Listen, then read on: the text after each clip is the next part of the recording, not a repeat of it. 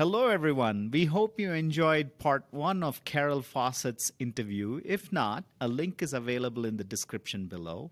In part one, Carol talked about aligning business strategy with the digital roadmap. We also had a discussion on integrating operational technology with product technology. In part two, we talk about emerging tech, innovation, and towards the end, Carol, as the former CIO of Dell, has some great advice for CIOs, especially aspiring women leaders in tech. Enjoy the discussion.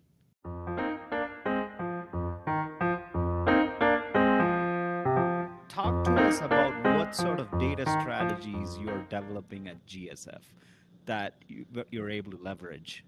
Yeah, excellent question. Um, we um, I guess it's been now three years that we started at, down the data warehousing path.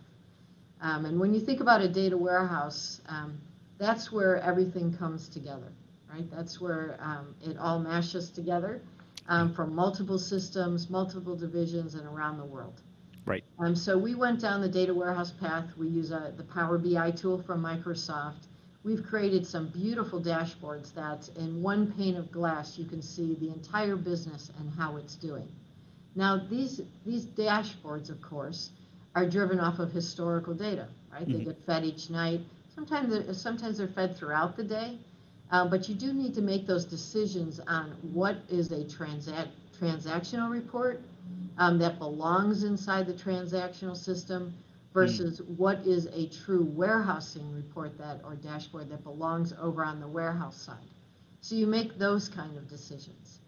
Um, the next step that we're now um, walking down is moving away from just looking in the rearview mirror to see, um, you know, our history, but now looking forward to use that data to have more of a predictive uh, analytics um, that a company needs in order to move forward. So that, it's, that, it's pretty exciting I mean, the industry itself is very exciting as more tools come out, as we get educated inside of IT, as the business gets educated, because that's also something we're pushing out to the business, um, allowing them to create their own dashboards, um, and allowing the data scientists that are either inside the business or within IT to help them make better decisions, because that's what data is all about. And unless you have that data, it's very difficult to make those right decisions. Right, right. Uh, so let's talk about innovation with emerging tech, right? Since you mentioned uh, data warehouse and AI data science, um, you know, wh- can you tell us some about some of the initiatives at GSF that you may have ongoing or upcoming?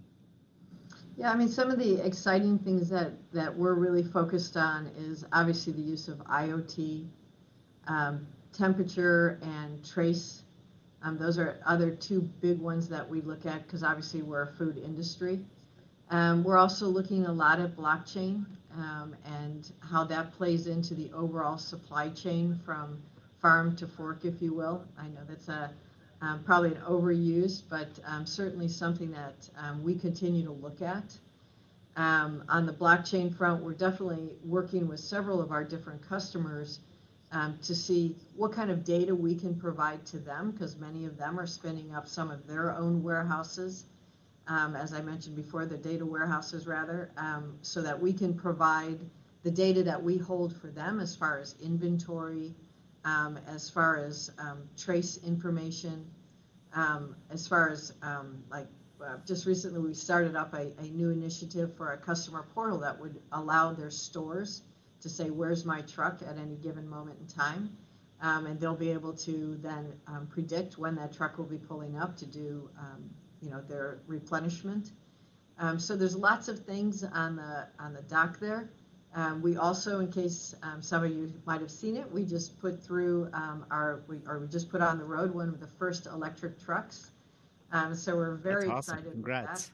Yeah, that was very exciting um, for, for GSF to get involved in that area as well. Um, Volvo um, partnered with us on that, and we just put one of those out so you'll see a beautiful teal truck going around. That's us. Um, so lots of exciting things in emerging technologies that we're looking at. Um, just recently, in fact, we um, had a really fun exercise here at GSF. Mm. the CEO and our Chief Innovation Officer um, looked at the entire company, broke us up into smaller groups, and said, I want you to think about your industry in the year 2030, right? 10 years from now. Um, right. What would that look like? What do you think that our customers will look like? How do you think our customers will be serving their customers in the year right. 2030?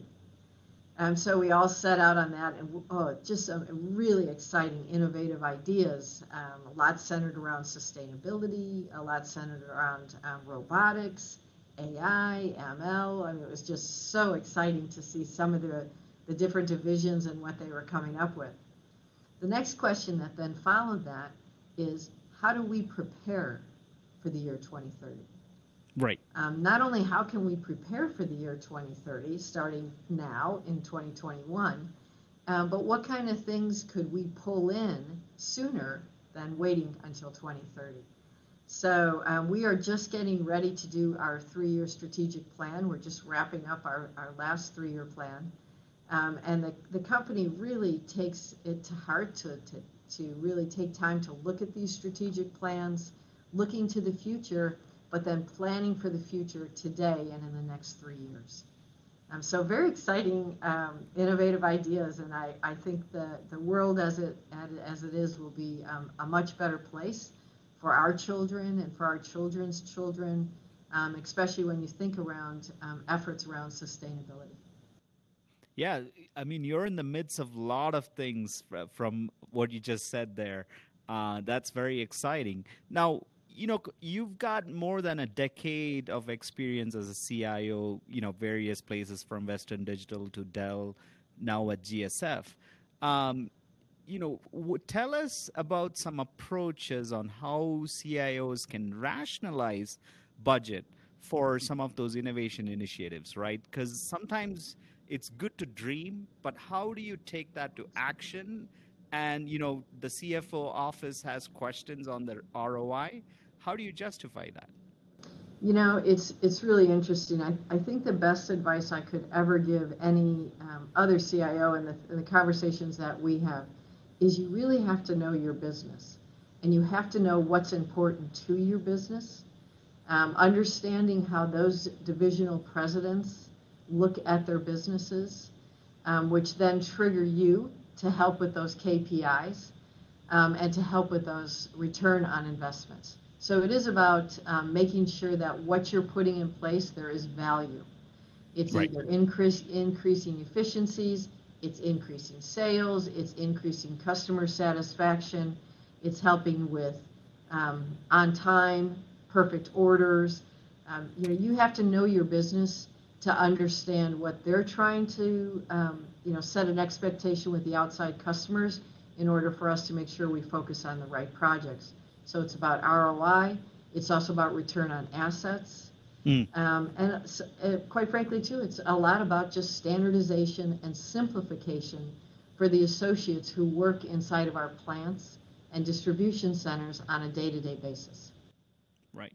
Yeah, and you know, you talked about ROA uh, as well. So there's, you know, that kind of immediately introduces the question of buy versus build, right? So, um, you know, what are some approaches you take on how you decide which one should be a buy, which one should be a build internally? You know, I, um, you know, when I think about buy versus build, SaaS versus on-prem, hybrid, you know, you think about all those things, those are all about the end solution, mm-hmm. but have nothing to do with the, the, functionality that you are trying to provide to the business. Um, it may play a part, um, but again, I go back to the what. If you don't understand what it is you're trying to achieve, you cannot go out and look for a solution. And that solution may be best on-prem, and it may be best in the pro- in the cloud, and it may be best on a SaaS solution. Um, but understanding that business functionality that you're looking for, or the business solution that you're looking for, will drive you to the right end result as far as the solution, the technology solution goes. Um, you know, a lot of what um, you know we see is um, IT organizations throwing down cloud initiatives or um, SaaS initiatives. Um, I don't know how you could make that decision unless you truly understand what it is you're trying to achieve. Right. Um, you know, and, and kind of one of our major themes is, you know, think big, right? Think big, but start small. Right. Um, and when you're thinking big, but you're starting small, you have to think with that end result in mind that's going to be scalable, repeatable, and supportable. Yeah. And so all of those com- things come into play as you make those decisions. You also have to look at that three to five year financial outlook, right? On prem versus SaaS or cloud, if you will.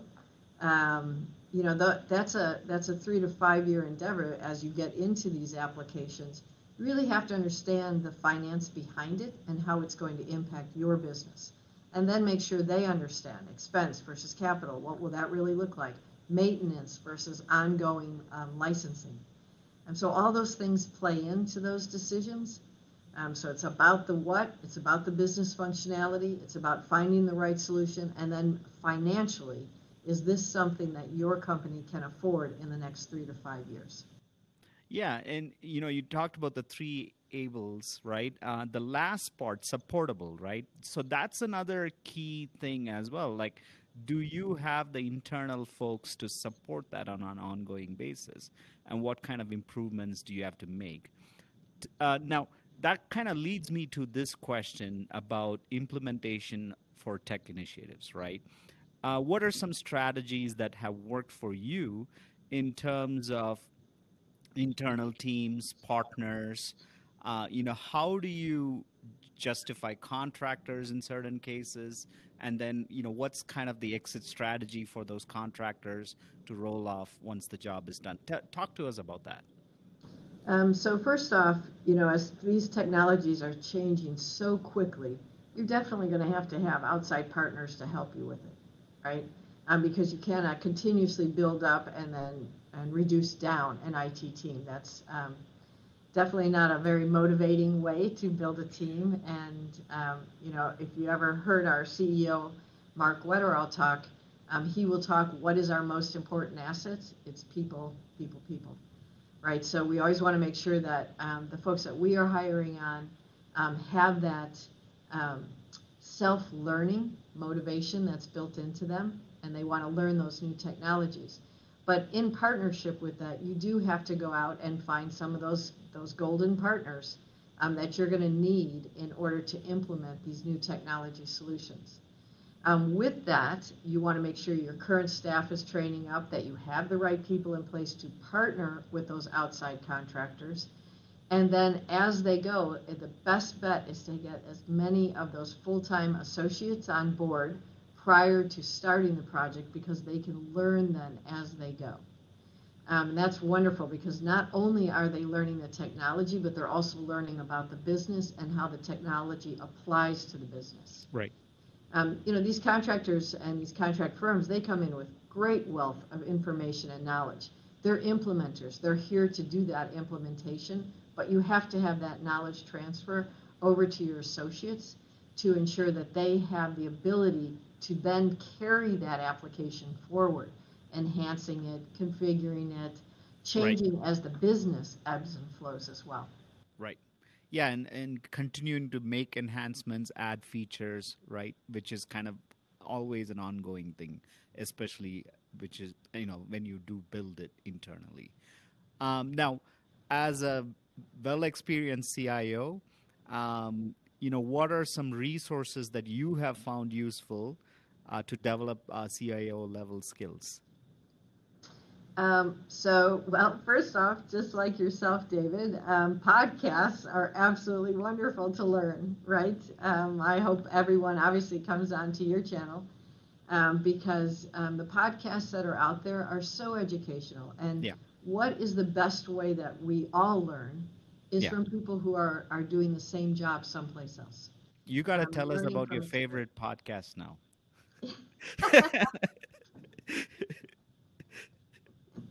Um, I have to say, you know, it's it's uh, it is a great way to learn, and it's a Yeah. great way to hear other people's experiences. So that's that's one way. Um, obviously, TED Talks that's another great one. Um, Mhm. Articles that are out there, reading those. Um, certainly, um, some of the organizations that you can join.